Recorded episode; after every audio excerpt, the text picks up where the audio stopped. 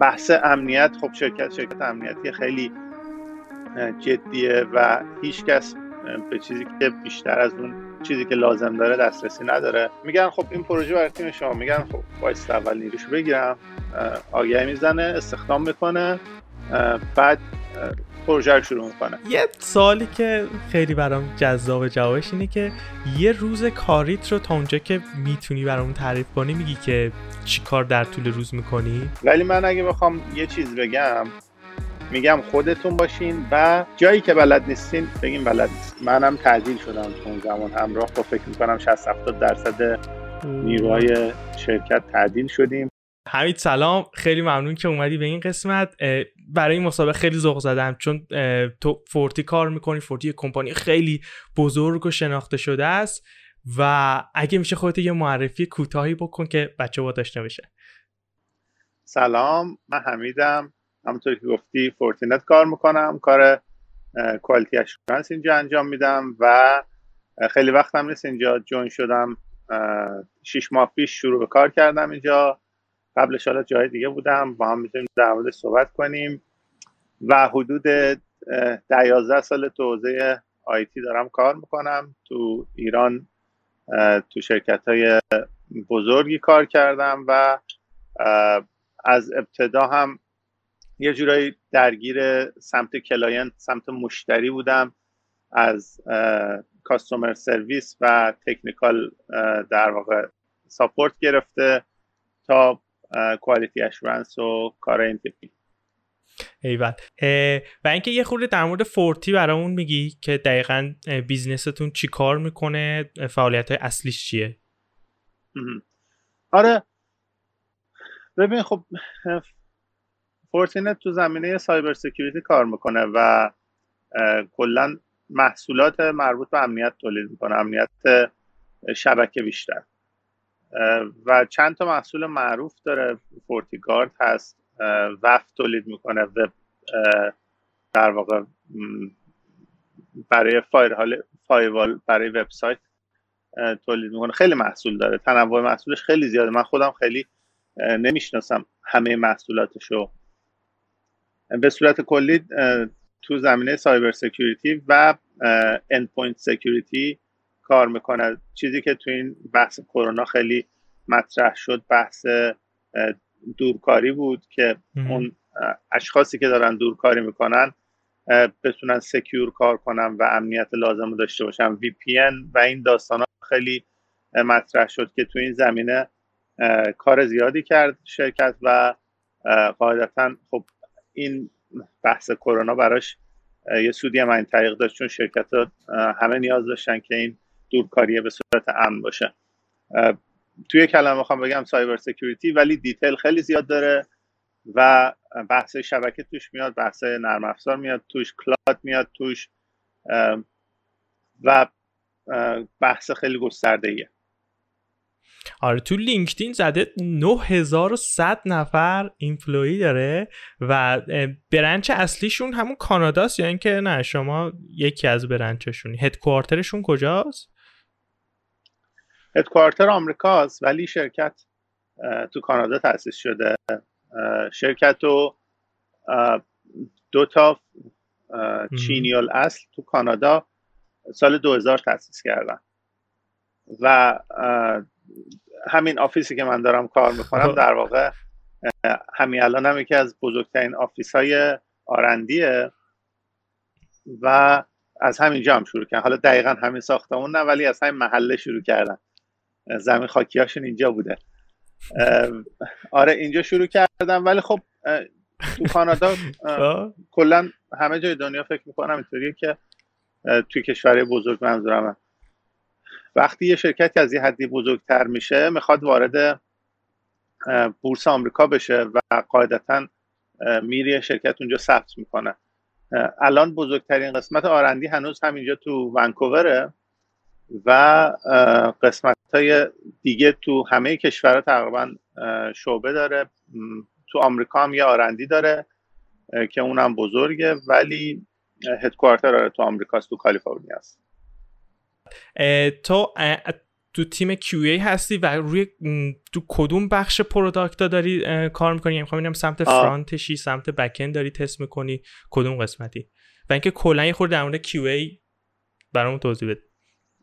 آره ببین، کوالیتی اشورنس وقتی میگیم معمولا منظور اینه که کل پروسه رو داره تست میکنه و فقط بحث تست هم نیست. حالا اینجا تفاوتی بین کوالیتی اشورنس و کوالیتی کنترل وجود داره. اون چیزی که میگی سمت بک اند یا سمت فرانت اند، اون میتونه کوالیتی کنترل باشه که کوالیتی بک اند رو کنترل میکنه یا کوالیتی فرانت اند رو. کوالیتی اشورنس کلا منظورش اینه که بیاد تضمین بکنه که این محصولی که در نهایت داره تولید میشه اون چیزی که مشتری میخواد. حالا کوالیتی کنترل هم داخلش هست که بک اند رو چک کنه، فرانت اند رو چک کنه. ما از تحلیل درگیریم، از اونجایی که اصلا ریکوست میاد که این قضیه چیه درگیر هستیم و درستش هم اینه. و وقتی میگیم کوالیتی اشورنس منظور اینه که وقتی که درخواست میاد باید درخواست درست فهمیده شده باشه. به عنوان کسی که کوالیتی اشورنس کار میکنه باید دید مشتری رو داشته باشه اون شخص کوالیتی اشورنس و بدونه که اصلا این ریکوئسته که اومد داره درست نیاز درستی داره در واقع میاد تا حالا تحلیل بشه، دیولپ بشه. خیلی وقتا خب نیاز درست از ابتدا نمیاد، کوالیتی اشورنس از اونجا شروع میشه. من خودم تو همه قسمت‌ها درگیرم، از بحث دیتابیس، بک اند، فرانت اند، ای پی آی اون وسط که خیلی مهمه. آره تو همه قسمتاش درگیرم، ولی خودم بیشتر تست ای پی آی و بک اند رو بیشتر دوست دارم. اگه بخوام تست بکنم اون قسمت رو بیشتر دوست دارم.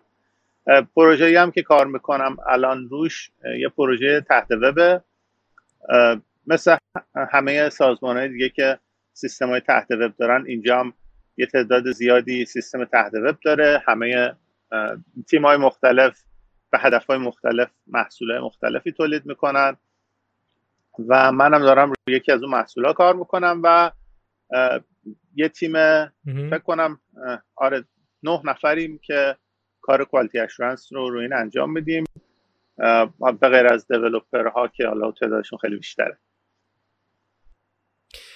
یه سوالی که خیلی برام جذاب جوابش اینه که یه روز کاریت رو تا اونجا که میتونی برامون تعریف کنی، میگی که چی کار در طول روز میکنی توی یه روز کاریت رو؟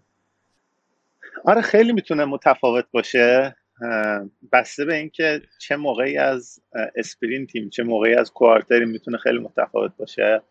ولی بخوام یه روز نرمال بهت بگم، از صبح شروع میشه که برم شرکت یا تو خونه کار کنم.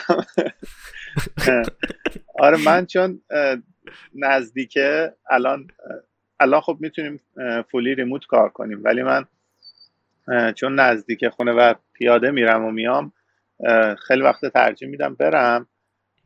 وقتی که میرم اولین کاری که میکنم سیستم، اون یه چیزی شبیه جیرا داریم که جیرا نیست، از اون استفاده میکنیم و اونو وا میکنم ببینم که تسکا تو چه وضعیه. کلی تسک داریم برای اینکه حالا استوری باگ تسک، میبینم که یه ریپورت هایی دارم که نگاه میکنم اوضاع چجوریه. اولین کاری که میکنم اونا رو پیگیری میکنم، اگر چیزی استیتش عوض شده، اگر لازم رو چیزی کامنت بدم، اگر چیزی آماده است برای در واقع کوالیتی چک، شروع میکنم کارشو. و معمولا هم خیلی با همتیمیا داریم صحبت میکنیم، با دیوپسمون صحبت میکنیم که الان پروداکت تو کدوم قسمت، اوضاعش چجوریه، و معمولا هم لید تیم هستش که مشخص میکنه تو چی کار بکنیم. صبح که میری ممکنه سری کارهای جدید برات اساین شده باشه. لید ما خیلی سرخیزه، به خاطر همین زودتر از ما پا میشه و تسکار اساین میکنه. بعدش همین کار در واقع کوالیتی اشورنس رو انجام بدیم. حالا خورده دیتیل بخوام بیشتر برم، خب من توی روز عادی به شدت با API ها در کارم دارم، API ها رو بیشتر چک میکنم و روی API ها الان من اتوماسیون تست مینویسم و یه بحث دیگه هم که خیلی انجام میدم بحث آنالیز کردن لاگای سروراست که اونا رو انجام میدم، البته تو محیط دیولپمنت و محیط تستی، نه محیط پروداکشن. به هیچ وجه به محیط پروداکشن دسترسی نداریم ما. و بحث امنیت، خب شرکت امنیتی خیلی جدیه و هیچ کس به چیزی که بیشتر از اون چیزی که لازم داره دسترسی نداره.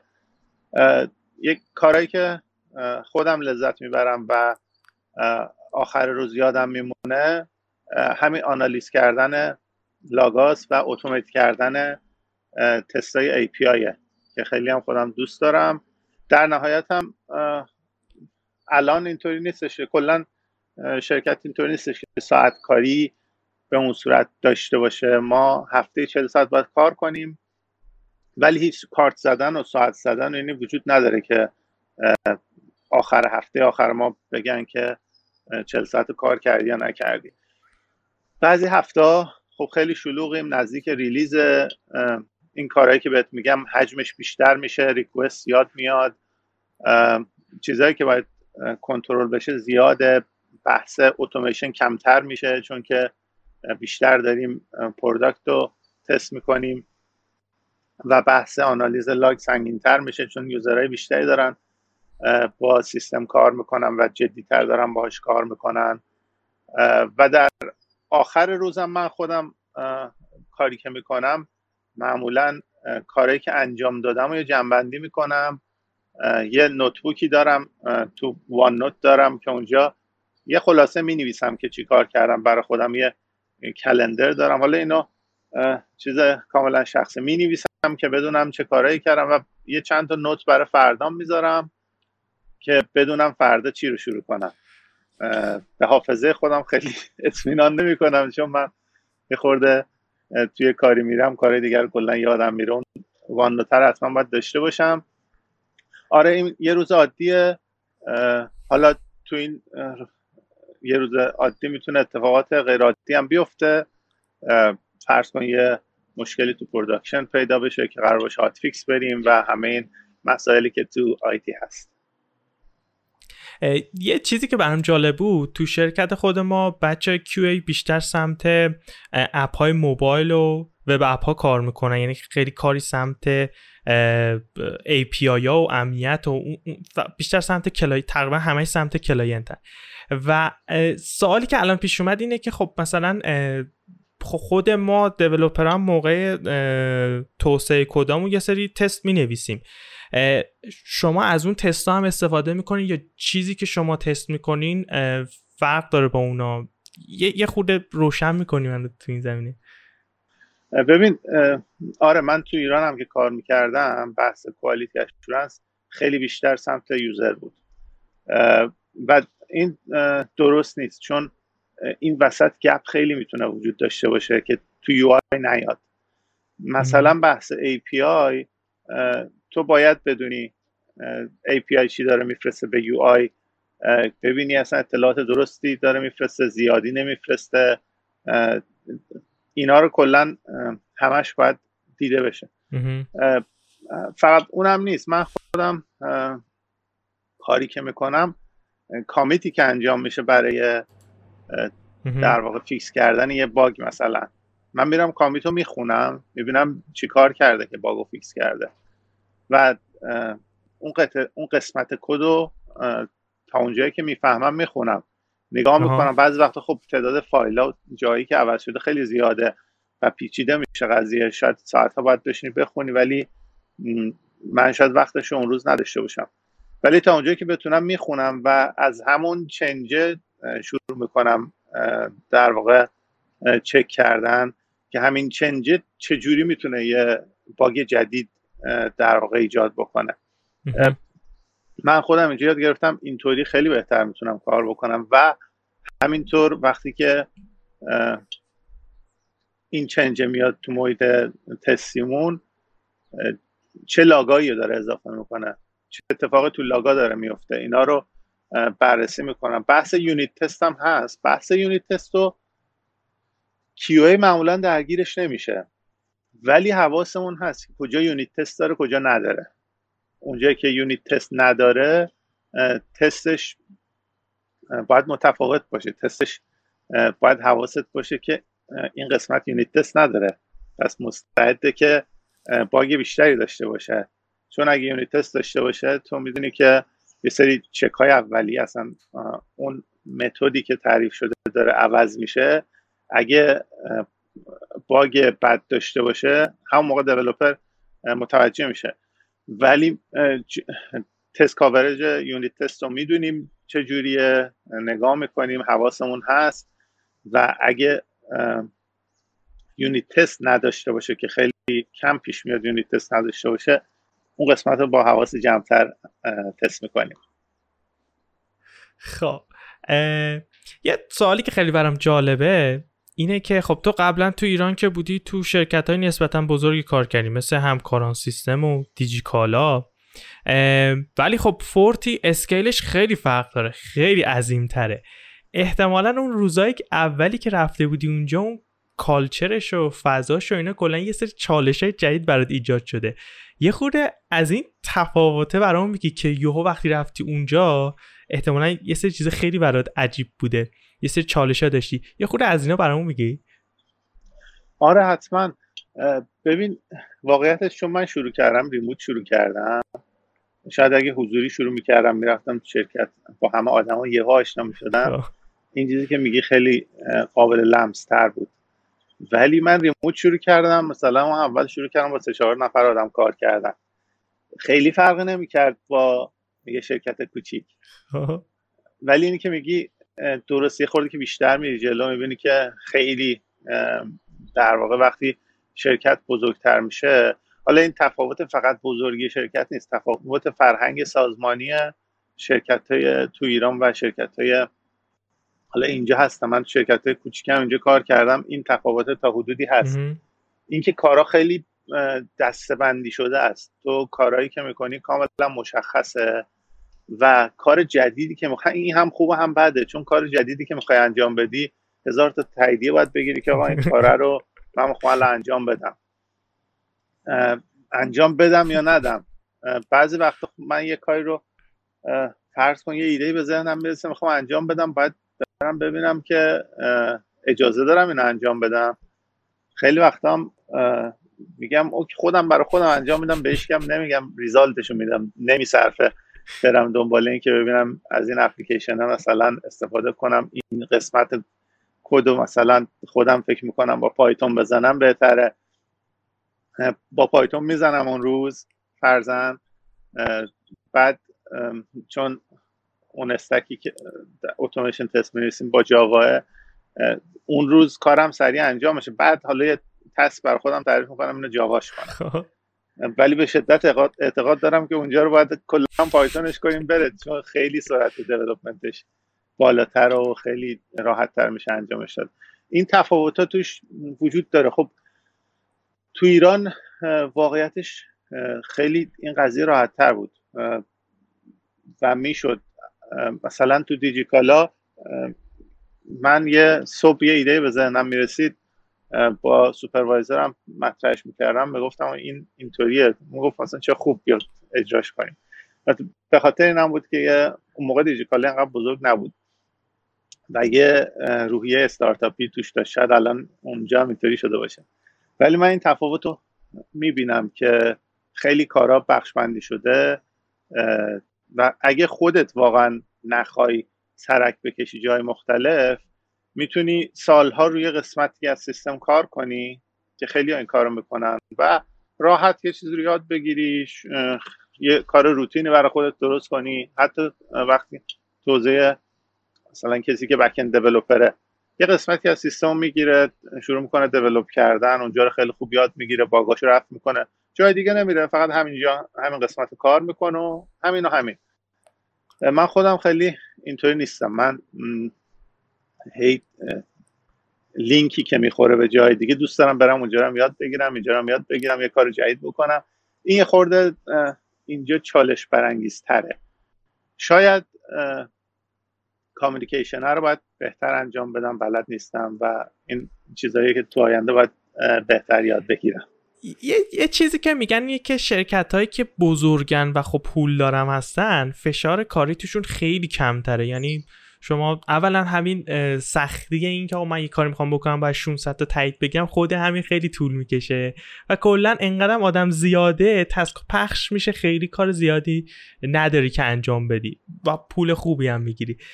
این توی فورتی هم ولیده، یعنی مقایسه وقتی میکنی با حالا شرکت‌های کوچیک‌تری که توش بودی، فشارش کمتره و تو راحت‌تری توش. ببین من در کل بخوام بگم راحت‌ترم، ولی دلیلش از جای دیگه شاید میاد. یه شرکتی که بزرگه و به قول تو پول داره و مدیراش هم یه فاکتور دیگه هم هست، مدیراش هم میفهمن قضیه رو که دیولپمنت یعنی چی، وقتی یه تسکی اضافه میکنم، یه پروژه اضافه میکنم به یه تیم یعنی چی. تفاوت اونجا ایجاد میشه. مثلا اگه یه پروژه قراره به تیم اضافه بشه، حتما اولش نیروشو میگیرن، یعنی نیرو رو اول میگیرن، میگن خب این پروژه برای تیم شما، میگن خب وایس اول نیروشو بگیرم، آگهی میزنه، استخدام میکنه، بعد پروژه رو شروع میکنه. بعد این که میره جلوتر، شرکت که میفهمه اینطوریه، کل سازمان که میفهمه اینطوریه، میگن خب آقا 6 ماه دیگه این پروژه رو میخوایم شروع کنیم، تو شروع کن نیرو تو گرفتن. اونم سر فرصت نیروشو میگرده پیدا میکنه. خب چون که شرکت به قول تو پولدار و بزرگه، شاید به جای مثلا 4 تا نیرو 5 تا بگیره. آره واقعا حجم کاریه کمتر میشه و پخش میشه. حالا خودت دیگه تو بحث دیولپمنت بودی و هستی، حجم کاری خیلی تفاوت میکنه تو زمانهای مختلف سال، کوارتر، اسپرینت، میتونه خیلی متفاوت باشه. ولی مثلا من یه شرکت آمریکایی کانادایی حدود 2.5 سال اینا، بیشتر از 2.5 سال کار کردم. اونجا قضیه کلن متفاوت بود. شرکت کوچیک بود و پروژه بیس بود، یعنی پروژه میگرفت، شروع میکرد به تیم، همون تیمی که داره شروع میکرد کارو دادن. اینطوری بود که من امروز یه پروژه دستم بود، بعد مدیرم بهم گفت حمید یه پروژه دیگه داریم میگیریم، به نظرت میتونی انجام بدی؟ میگفتم که اوکی انجام بده، من الان وقت کافی دارم. بعد این دوتا رو میگرفتم، بعد لود اونورم میرفت بالا، لود اینورم میرفت بالا، یهو کارم زیاد میشد. یا خیلی وقتا مدیر احساس میکرد، میگفت این پروژه دیگه خیلی کار نداره، 20% انرژی تو بذار، وقتت بذار رو این، بعد بیا مثلا این یک پروژه رو هم شروع کن کارشو کردن.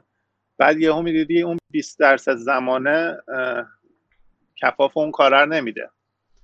ولی خب شرکت‌های بزرگ معمولاً اینا نیست دیگه، پروژه یه دونه است، هر نفر توی چند تا پروژه کار نمیکنه و پروژه اگه قرار اضافه بشه یا فیچری قراره به پروژه اضافه بشه، فیچر بزرگی اگه قراره به پروژه اضافه بشه، اول نیروشو میگیرن. الان خب من تو اوایل که رفته بودم خیلی میشیدم که مثلا ویپیمون، دیرکتورمون میگفتش که نیرو اگه میشناسین بگین، ما نیرو میخوایم، QA میخوایم، فرانت اند میخوایم، بک اند میخوایم. من پیش خودم میگفتم که ما خیلی اونقدرم پر نیستیم، اینقدر داریم میگین نیرو میخوایم. ولی خب قضیه اینه که نیرو رو برای چند ماه دیگه میخوان که دارن یه پروژه جدید اضافه میکنن. ایوان یه سوالی، اون همیشه اون هفته های اولی که آدم میره توی شرکت یه سری چیزایی میبینه خیلی براش ذوق، هیجان انگیز و جذابه. اون هفته های اولی که رفتی فورتی، یادت هستش که چه چیزایی به چشت اومد که ایول مثلا عجب چیزی اینجا داره؟ آره، اولش که میری بیشتر بحث چیزای فیزیکی و چیزایی که میبینیه. خب ساختمان خیلی خوبی داره اینجا، من حالا قبل اینکه بیام موقعی که مصاحبه‌ام بود سرچ می‌کردم تو گوگل مپ میومدم تو استریت ویو نگاه می‌کردم، یه ساختمان می‌دیدم و گفتم چقدرم قشنگه. بعد که اومدم دیدم نه این یه ساختمانه نیست، دو تا اونورترش هم مال ایناست و خیلی بزرگه. مثلا تعداد نفراتی که کار میکنن، من توی اون جلساتی که اول میذاشتن فهمیدم که تو این آفیسایی که اینجا هستن 1200 نفر کار میکنن. 1200 نفر توی یه آفیس، توی در واقع چند تا ساختمون توی خیابون. اینا برام جذاب بود. بعد واقعیتش چیزی که برای من خیلی جذاب بود میزم بود. میز کاری که من یه خورده عادت دارم میزم بلند باشه و تو خونم که ریموت کار میکردم همیشه میزای بزرگ میگرفتم و میزای بلند و پیدا کردنش یه خورده برام سخت بود و هزینهش زیاد بود برام. بعد اومدم روز اول دیدم ایول میزم بزرگه و ارتفاعش تنظیم میشه. این برای من خیلی جذاب بود. آره و آره تجهیزات سخت افزاری خوبی در اختیارت میذارن. حالا خیلی چیزای بیسیکی مثل میز و صندلی و اینا چیزایی که تو قراره که 8 ساعت کار کنی راحتی باش. بعد آفیس هم ما اوپن کانسپت نیستیم، یعنی آفیس هم همه کناره هم نشستیم، ما کیوبیکال داریم. خیلی خوبه، خیلی یه فضایی برای خودت داری، برای همین اینش هم برام جالب بود. خیلی خوبه، خیلی تمرکز بیشتری داری. من تو جای قبلی که کار میکردم ریموت نبود، همه اوپن آفیس بودم و بحث تمرکز خیلی اذیت میکرد که الان من میخوام این کار بکنم ولی خب تمرکز ندارم، نمیتونم. این کیوبیکال که وقتی میشه یه دیواری بین تو بقیه هست، اولا همینطوری صحبت ایجاد نمیشه.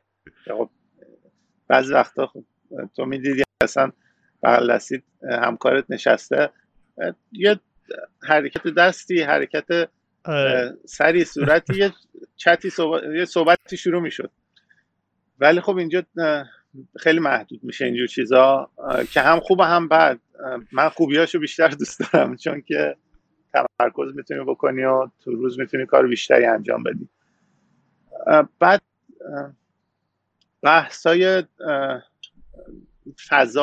فضای خیلی بزرگی داره، اینا را من خیلی دوست دارم که اصلا محدودیت فضا فعلا اینجا ندارن. تو قسمت ما که نشستیم یه کافی ماشین خیلی خوب داره که همه جور کافی میده، من چون کافی زیاد میخورم اونم خیلی دوست دارم. اینا چیزایی بود که از نظر فیزیکی اول خیلی چیزایی که میدیدم برام خیلی جذاب بود. بعدتر که وارد تیم شدم با آدم ها که آشنا شدم، خب اونجا هم چیزای جالبی بود، بک‌گراند آدم ها که قبلا کجا بودن و چه تخصصایی دارن و گاهن با همکارا که هم صحبت میشیم خاطراتی که خب این شرکت 20 سالش 2020 تأسیس شده، 20-21 سالشه. یه سریا از خیلی اول بودن و چیزایی که میگن خیلی جالبه که اینجا هم استارتاپ بوده و چه اتفاقاتی افتاده براشون تعریف میکنم، خیلی جالبه. و یه چیز دیگه هم که بخوام بگم اینه که آدما میمونن توی شرکت. من ندیده بودم یکی توی شرکت 15 سال بمونه، دیولپ کنه. این برام خیلی جالب بود. بعدش برام سوال شد که ببینم خب آدما به طور متوسط چقدر توی این شرکت میمونن. از منابع انسانیون پرسیدم، گفتن که 9 سال تقریبا میانگین عمر کارمندا تو شرکت 9 ساله. برای شرکت 20 ساله که 20 ساله تأسیس شده میانگین عمر زمانی که آدم توش میمونن 9 ساله. خیلی زیاده. یه سوالی که خیلی برای ما چالش برانگیزه بحث لولیه که بهمون میدن مید لول، جونیور، تیم لید و کلی از این چیزا. و هر شرکتی هم یه روشی برای رنگ کردن کارمنداش داره. یه خورده در مورد رنکینگی که فورتی داره برای اینکه بفهمیم مثلا هر کی لولش چیه، یه خورده در مورد برام میگی و اینکه چی میشه که یکی پروموت میشه توی فورتی، فرآیندش چه شکلیه؟ آره ببین، خب اولش که استخدام میشی اونجا یه لولی برات مشخص میشه، بهت هم میگن، تو قراردادت هم مینویسن که تو با این لول داری استخدام میشی و واقعیتش مصاحبه هم طوریه که قشنگ معلومه دارن لول بندی میکنن. سوالا رو که شروع میکنن، از سوالای ابتدایی شروع میشه که یه جونیور باید بتونه جواب بده، بعد همینطوری میره بالا تا یه جایی که دیگه نتونی جواب بدی. این معلومه بیشتر از این بلد نیستی. تو کیس من خیلی هم خوب این دسته‌بندی رو انجام داده بودن که دقیقاً به یه جایی رسید که دیگه من میگفتم بلد نیستم. ابتداش از اونجاست. بعدش کاملا به تواناییات بستگی داره. یکی ممکنه توی یه سال 2 پله بره بالا، یکی ممکنه 3 سال بمونه و جونیور بمونه. و این تصمیمم سوپروایزرت، تیم لیدت، اون منیجر تیم، اینا میگیرن و اونا هم بر این اساس تصمیم میگیرن که تو چقدر داری کار میبری جلو، چقدر کار جدید میاد برات، میتونی یاد بگیری و چیزای جدید به تیم اضافه کنی. اینا براشون مهمه. لول بندی هم توی کلن تیمای دیولوپمنت از جونیور شروع میشه. بعد تایتل ها رو اینطوریه که جونیور، بعد اسوشییت، بعد سنیور. سنیورا سنیور 1 داریم، 2 داریم، 3 داریم. من بیشتر از 3 شرکت هم واقعیتش ندیدم. بعدش فکر کنم میشه استاف انجینیر، بهش میگن استاف انجینیر. بعضی جا اینو بهش میگن پرینسیپال، بعضی جا بهش میگن استاف. یه سری جا من دیدم بحث کسی که پرینسیپاله از منیجر و لیدم بالاتره. اینا میتونه تو شرکت‌های مختلف متفاوت باشه. یعنی پرینسیپال یکیه که لید بالاتره، از منیجر هم بالاتره، ولی اینطوری نیستش که تیم داشته باشه، آدمای خیلی زیادی بهش ریپورت کنن مثل منیجرونه، ولی از نظر تکنیکال خیلی بالاست. من تو تیم خودمون لولش اینطوریه که تا این سنیور 3 هست، بعد استاف، بعد لید، بعد منیجر، بعد دیرکتور، بعد وی پی. و اینکه مثلا شما از این ارزیابی‌های فصلی و این داستانا دارین که مثلا مشخص میکنن که آقا تو مثلا اگه این کارا رو بکنین، سالانه داریم.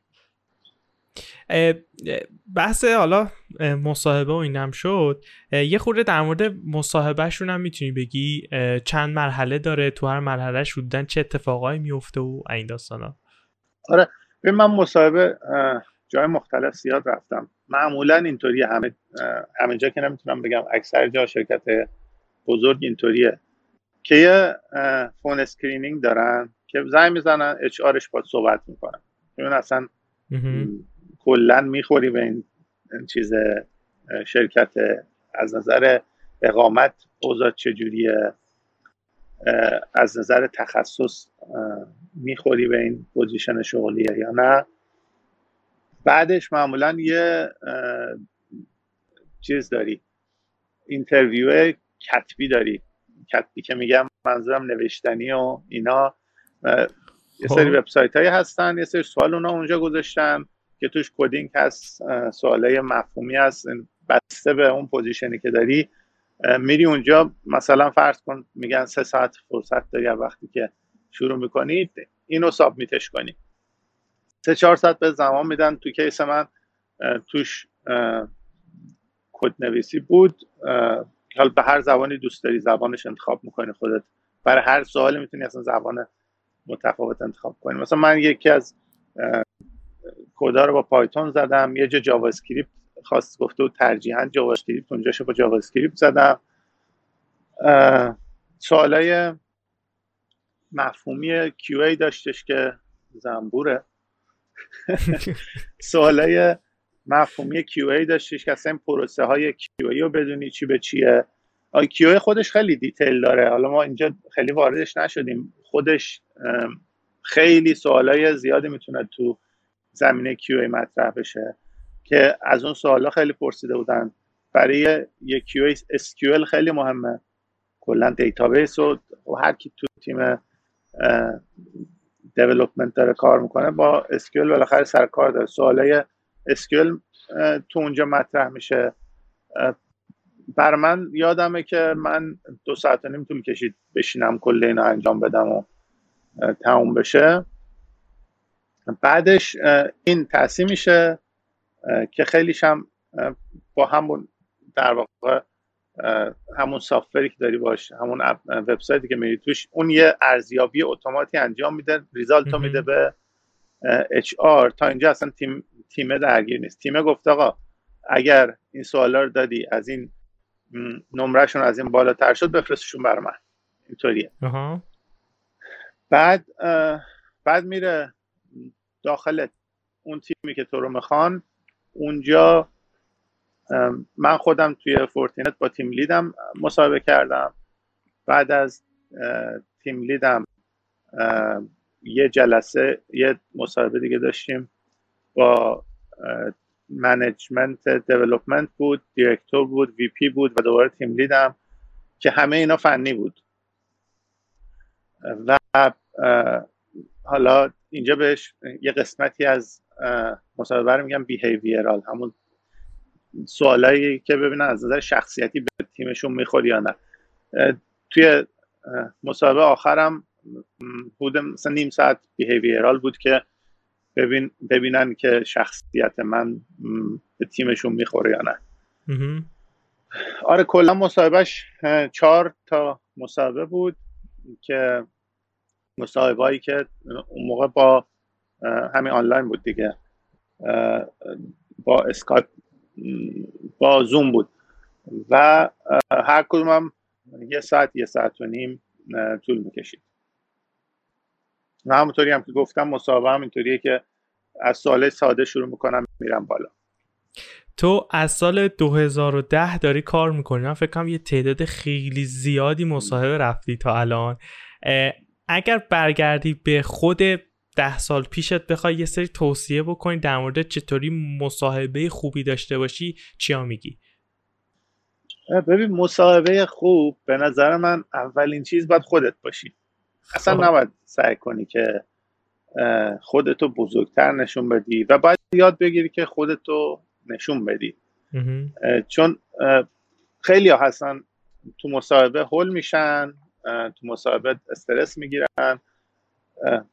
واقعا هم خب بعضی موقع آدم استرس میگیره، خب کار نداری، دنبال کاری، این مصاحبه برات مهم شده و آدم استرس میگیره.